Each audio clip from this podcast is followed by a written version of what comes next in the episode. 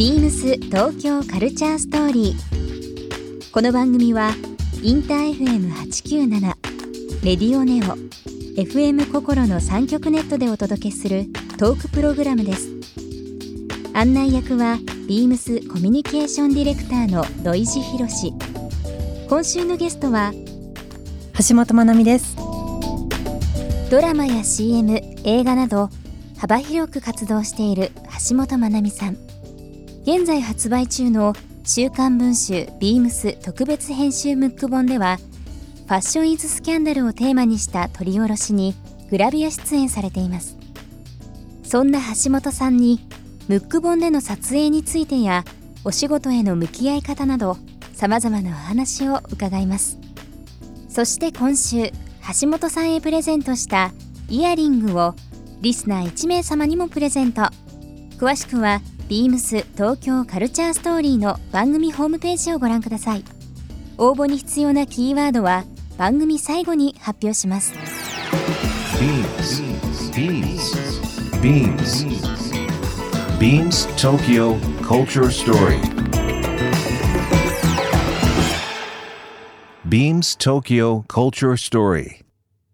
This program is brought to you by Beams ビームスありとあらゆるものをミックスして自分たちらしく楽しむ。それぞれの時代を生きる若者たちが形作る東京のカルチャー。ビームス東京カルチャースト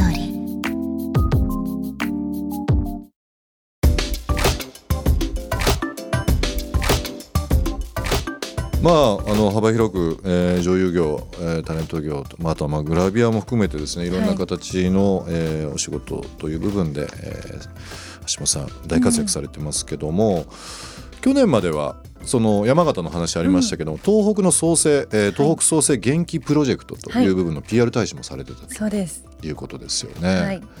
やっぱり東北っていっぱい美味しいものとかいい場所があるんですけど、うん、なかなかこう発信するのが苦手でその場にこうとどまっちゃうものが多くて。あそうそういう感じですか？そうなんですよ、うん、やっぱ控えめな方が多いので東北の方言いますよねそれはね、うんうん、でも優しくて、はい、まあ本当山形秋田とかはね特にやっぱり美人さんが多いという部分でね、はい、あの有名ですけども、ビームスもあのちょうど3年経ちますけどビームスジャパンという、うん、えー、日本を元気にする日本を、まあ、改めてこう世界にブランディングするという、うん、えー、お店とレーベルを立ち上げてるんですけども、新宿に日本の47都道府県の、まあ、良きものもともとあるものであんまり、まあ、今の話ですけど、こう PR がね下手とか、眠ってるものとかっていうのをちょっといろんなアイデアをですねビームスなりに入れて、いろんな人にまあ国内はもちろんですけど海外の人にも知っていただくというプロジェクト、洋服あとはまあ民芸品も含めてですけど。なのでそういった中にも山形の天童木工のものもありますしあるんだ。あとねリン、えー、とジュース。それこそラフランスのジュースあれかな？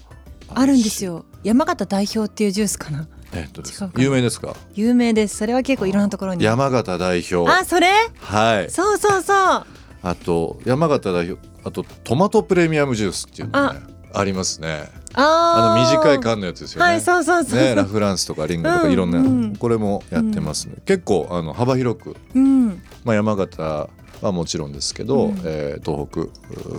北各県のものもやってますありがたいえそこに行ったら買えるんですか？もちろんですあそうなんだ。はい。え行こう。あの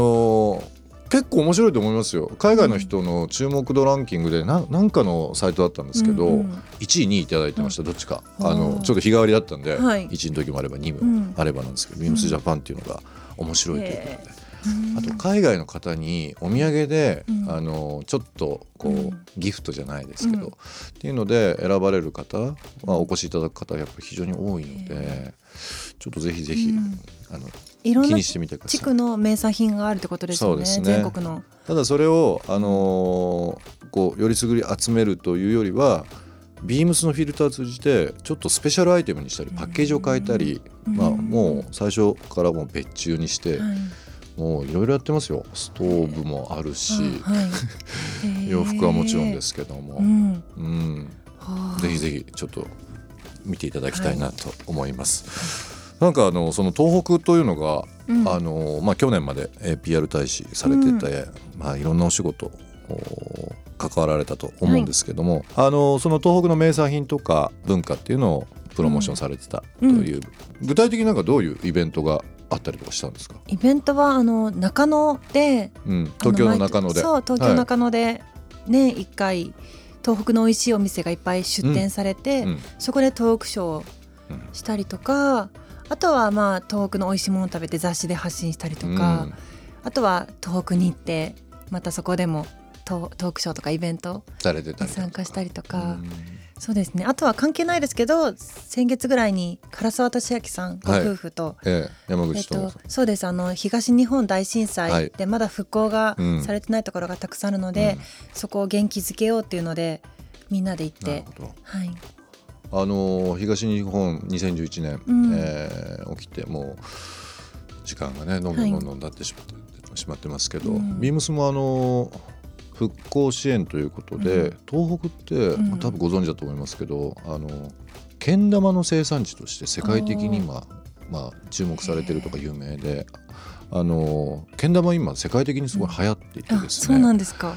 どうしてもあのお子さんとかゲームしがちで、でけん玉って本当にまあ実は頭を使ったり集中したりだとか、体使ったりっていうのがあるので、まあああいう遊びあとはあのストリートシーンでスケーターとか、そういう10代20代の子たちに、最初ニューヨークで流行ったんですけど、けん玉が、はい、ああいったのをなんだろうちょっとこう、遊びながら音楽に乗って踊ったりスケボーしたりだとかってそれが今逆輸入で日本に入ってきてて。すごい。でそういったあのけん玉をですね世界的に広めつつ、うん、その生産地が東北で、うん、まあ、売上の一部をご支援とかね、うん、元気にあのに回すというようなことを、はい、もう長年やってきました今まで、うん、東北プロジェクトというので。はい、山形工房というところでしたけどね。そうえ山形なんですか？けけん玉作ってるの。そう。ええー、山形工房というところですね。そうなんですか？うん、え知らなかった。そうなんですよ。そういうのがあるんですよ。うん。なんかあのーけん玉という言葉自体が世界に広がってますからね、うん、なんか置き換えられるんじゃなくて、ニューヨークって最先端ですもんね。そうですね。あかっこいい。あビームスのけん玉写真お見せしてますけど。ゴールドのボールで。えすごいビームスって書いてあります。ビームスって書いてるのもあれば、はい、いろんなアーティストにあのグラフィック書いてもらったりだとかっていうのがあるので、うん、あ山形工房だ。意外とねけん玉難しいんですよ。はい。あのスタッフでよくやりますけど、うん、なかなか表にできないですね、ね、できないですね。できないですね。そうなんですよ。やれあのハマるとちょっと楽しくて。うん、うん。うん、コミュニケーションツールにもなりますしね、はい、そうそう。でも本当にあの東北っていうのはまだまだ知られるべきところがあるというか、僕も個人的に好きで、山形は寒河江がなんかすごく楽しかった。寒河江だと思い。出があります、ね、東根さくらんぼ東根とかちょっと忘れましたけどね友達と前車でドライブしに行ったりとかしましたけどえ出羽三山神社って行ったことありますかない。ですあそこはすごい。パワースポットで階段を2500段ぐらい。登らなきゃい。けない。んでかなり体力は使うんですけど、はい、登って上でお参りして、うんで降りてきて途中のお餅屋さんでお餅食べて帰るってい。うのが、はい、私の毎回の結構行かれますか、はい、もうあの、ま、あの山形に帰った時は朝一で行ってあなるほど、ね、お参りしてかなりすごいパワーがあるので。出羽三山神社、はい、なるほど、山形本当面白いですよね、うん、あの温泉郷何でしたっけ、えっと、銀座温泉。銀座温泉銀座温泉はい。おしんのテーマになったところでね、うん。はい、すごい有名で。今海外の人もその銀座温泉郷ですか、うん、すごい注目してるっていうのをこの間メディアで見ましたけどね、はい、大人になって、なんだろうこう郷土愛っていうのはやっぱり強まりました、うん、はい。やっぱ帰れる場所があるのはいいなっていうのは、うん。うん、昔は田舎で早く出たいとか思ってましたけど。1分1秒でも出たいと思いましたけどね。だって夜6時には全部閉まっちゃうから。人も歩いてないですし。びっくりしますよね、僕も田舎あのすごい田舎で、はい、えー、島根県の出雲って出雲大社で有名ですけど出雲なん。ですよ、はい確かに6時になると暗いし あのびっくりするのが自分の体が12時ぐらいになると本当に眠くなっちゃって、そうです、うん、なんか別に特にやることもないから。で早起きになるじゃないですか、うん、ちょっと健康的になるんですよね。普段とちょっとそのサイクルが変わるという。ビームス東京カルチャーストーリー。ゲスト橋本まなみさんにプレゼントしたイヤリングをリスナー1名様にもプレゼント。応募に必要なキーワード「グラビア」を記載して番組メールアドレス